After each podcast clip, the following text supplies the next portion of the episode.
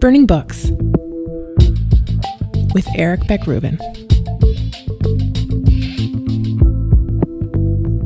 Hello, and welcome to episode 23 of the Burning Books podcast, where we discuss, celebrate, and explore great books, very good books, books in which there's something to appreciate or admire, as well as books that are the opposites of all those things. Today, we're looking squarely at a book in which there's much to admire, a book that intrigues. The author is Cesar Aira, who has been producing what we would call short novels, but what he calls fictions, sub 200 page stories, at a rate of three to four per year for about a quarter of a century, which is like before I was born or something. The book we're looking at today, Shantytown, was published in Spanish, or as George Bush might have called it, Argentine. I know the human being and fish can coexist peacefully. In 2001, and it was translated into English by Chris Andrews in 2013. Vamanos!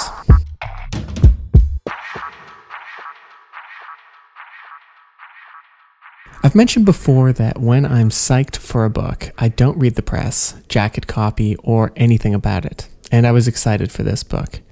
Cesar Aira is a name that has recurred in my literary universe, principally due to the popularity of An Episode in the Life of a Landscape Painter, which was published in 2000. If there was bad press about that book, I didn't find it. So when I came across this beautiful little copy of Shantytown, sharply published by the usually dependable New Directions, I dove right in. Dove right in and immediately got lost.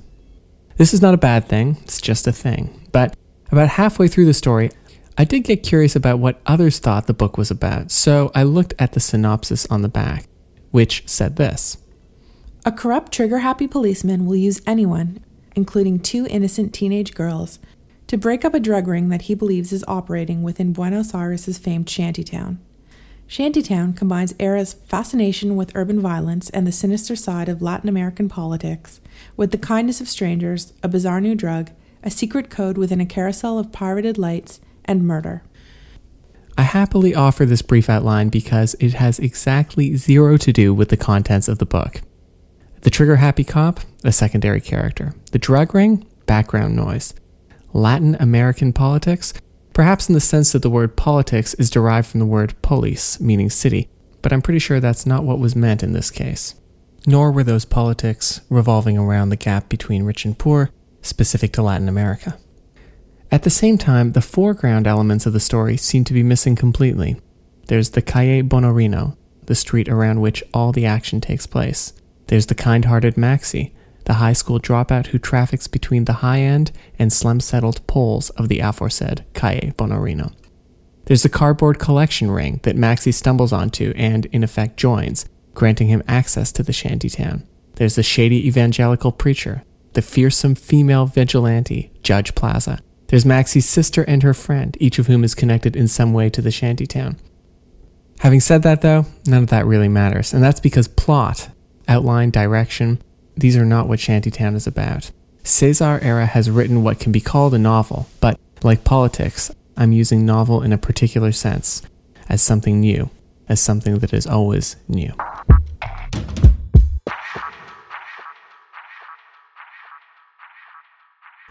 A number of episodes back, I spoke with the critic Scott Esposito about Rainer Maria Rilke's wonderfully strange novel, The Notebooks of Malte Laurids Brigge.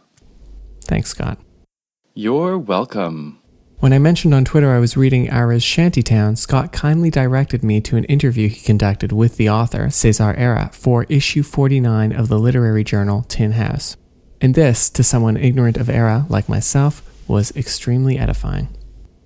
There are two terms Aira uses to describe his writing the continuum and the constant flight forward.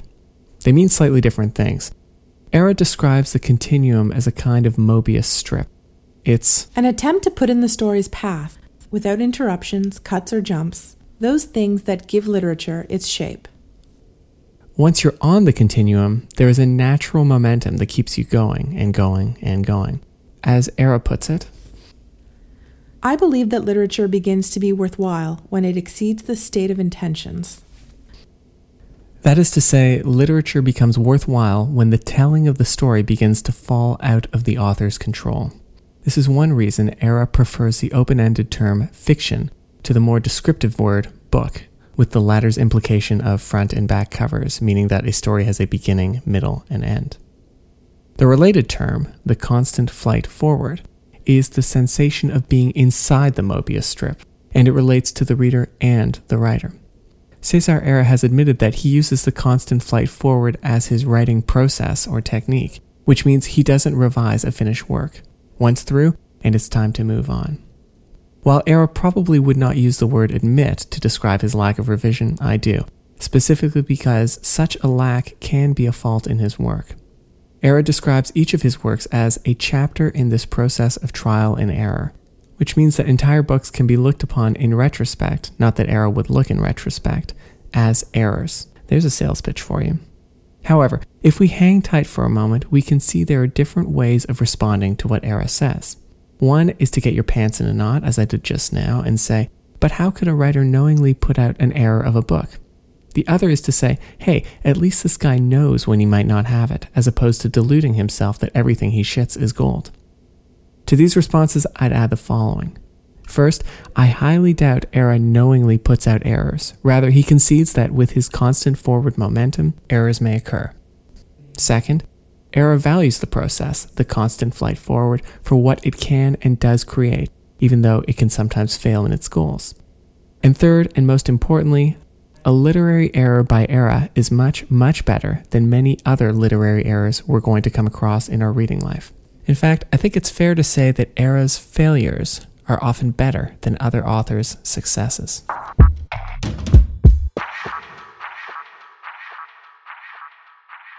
My impression of Shantytown is that it is both a success and a failure. In the interview with Scott Esposito, Aira mentions that great works are composed by writers who are both abundantly rational and abundantly mad. Aira describes himself as an author who's dominated by the rational, not sufficiently mad. But that means that there is madness in him. And for most of the book, it's the flights into the irrational, the counterintuitive, the left field, and the mad that makes the fiction intriguing. Let me tell you what I mean with reference to some of the action in the story. Shantytown starts off with Maxi, the protagonist of the story. He's gotten into the habit of helping the slum dwellers of Buenos Aires collect cardboard. Maxi is a big, strong man. He had time, so why not help the needy? The narrator creates a strange tension right off the bat, though. Maxi is described as generous and selfless, but also a meathead and a brainless hulk. And for their part, the slum dwellers are described as industrious and diligent, as well as scavengers. It's not that one kind of description cancels out the other. Vultures do seem industrious and diligent, and they are obviously scavengers. It's that these descriptions, at least initially, cause the reader to respond to the character in contradictory ways. Calling the cardboard picking slum dwellers industrious, for example, gives them positive connotations. Calling them scavengers gives them negative connotations. Same with the description of Maxi as a selfless meathead or elsewhere as a humble realist legend. No character in this book is one thing or another. In fact, some characters morph into others, like the trigger happy corrupt cop who becomes the grieving father of a murdered girl. The simplistic, if paradoxical descriptions of Maxi and the cardboard collectors at the beginning of the book pulls the reader in multiple directions at once and signal to the larger games being played on a number of levels throughout the story namely, that our preconceived positive and negative connotations for certain terms, meathead, scavenger, industrious, etc., will be subject to revision. In the course of his work alongside the cardboard collectors of Buenos Aires, Maxi comes into contact with the shantytown. It's just down the block from where he's lived his entire life, but he's never actually gone there. As part of his cardboard collecting work, though, he is drawn into it little by little. First, he approaches the edge. Then he makes his way into the first streets. The thing he notices most about the shanty town, it's damn bright. The overall brightness resulted from the number of light bulbs suspended in the streets. Since the electricity was free, why skimp? They were ordinary 100 watt bulbs hanging from cables tangled in the air. It looked festive. A garland of 10 little bulbs, a bunch of a half a dozen, a circle of 15 or 20, or rows, single, double, triple, or just two bulbs and a third above them, making a triangle. Every kind of combination all jumbled up in a display of fanciful creativity. It was like a natural growth, as if at this level of society, the lowest, technology had been reabsorbed by nature. As the days went by, Maxi began to realize that the number and arrangement of the bulbs was never the same from street to street. Each had its own pattern of lights, which must have functioned like a name. It would have been easier to number them, but if the shantytown really was circular, as Maxi thought, numbering the streets would have been no use, because a circle has no beginning or end. In that short description, you learn a few more things about the shantytown. It has its own urban planning strategy. Streets are denoted by symbols, not letters. And it has a circular shape, which gives it a kind of infinitude. A little later, it's explained that the streets of the shantytown all run at an approximately 45 degree angle off the ring road, which means that the center of the shantytown is not reached by these streets and is therefore dark, an empty and unknown space in the midst of what has been described as an overlit circumference. The impression given to the reader, then, is that in the middle of this otherwise normal city, Buenos Aires, there seems to exist a kind of galactic body, star bright swirls around a black hole center. Meanwhile, dot dot dot, there is a parallel storyline involving Maxi's sister, Jessica, and her best friend, Vanessa, names that struck me as deliberately cartoonish. Like any pair of best friends, these two will occasionally turn into mortal enemies of one another, their fury sparked by the malevolent tinder of missed phone calls. But while the girls' names may be cartoonish, Aira's description of their relationship and the metaphysical implications of best friendship, the state of being almost too close to another person, are dead on. She went to her bedroom, slammed the door behind her, rushed to the sliding glass doors that opened onto the balcony, and looked out. The windows of Vanessa's apartment were dark and empty. Since she was looking down from above, all she could see was a strip of floor.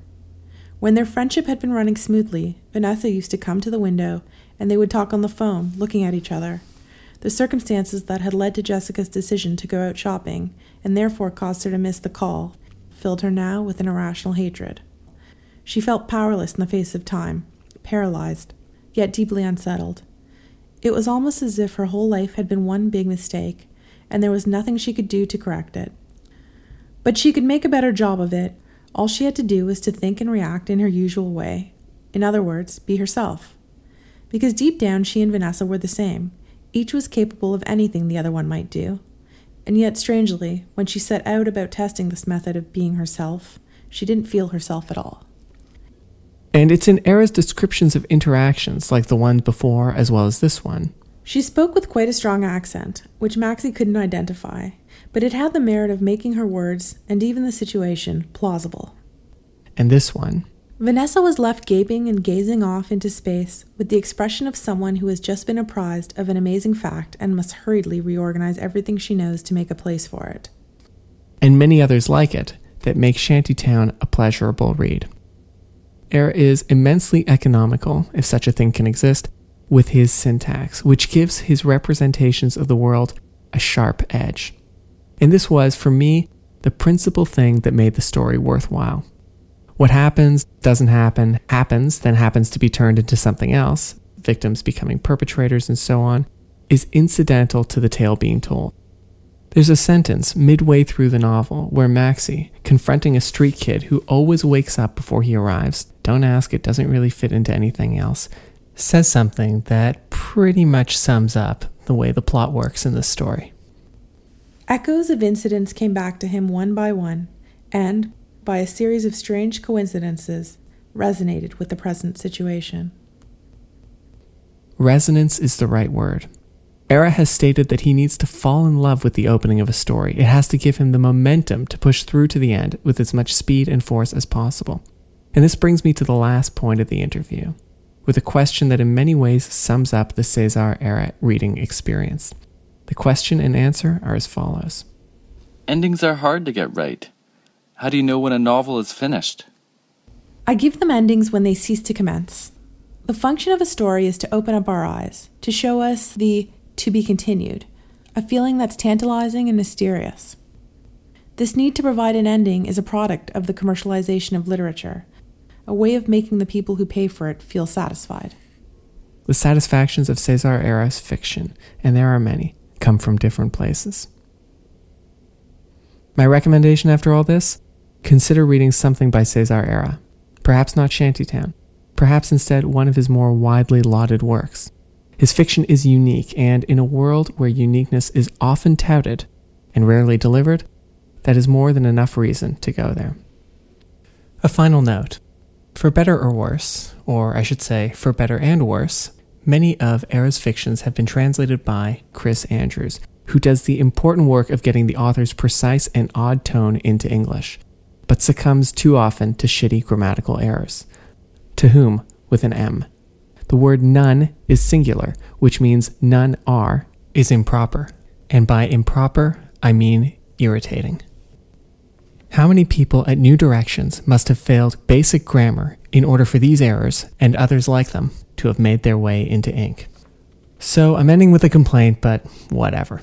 It was a good book, and let's focus on the positives.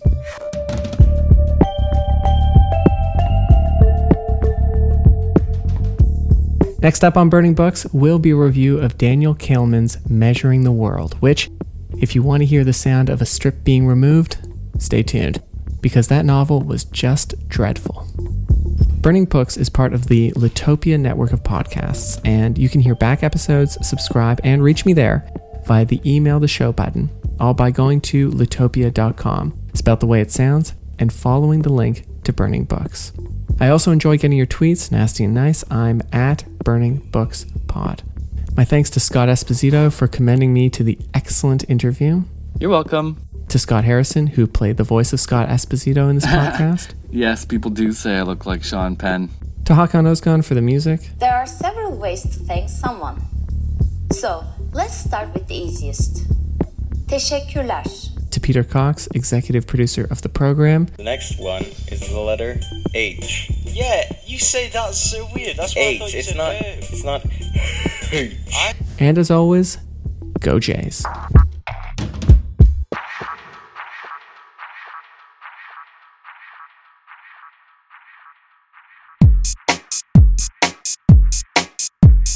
Greetings, I'm Ian Wynn, host of Litopia After Dark. As a Californian living in London, I have a special relationship with myself, and it's one I'd like to share with you. Okay, that came out wrong, but what I'm trying to say is here on Litopia After Dark, we bridge the gap between nations, generations, people, and ideas. We reach out and.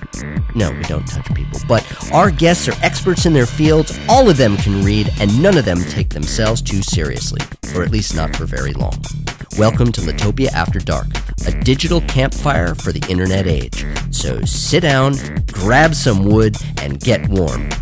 I'm gonna have to do this again, aren't I?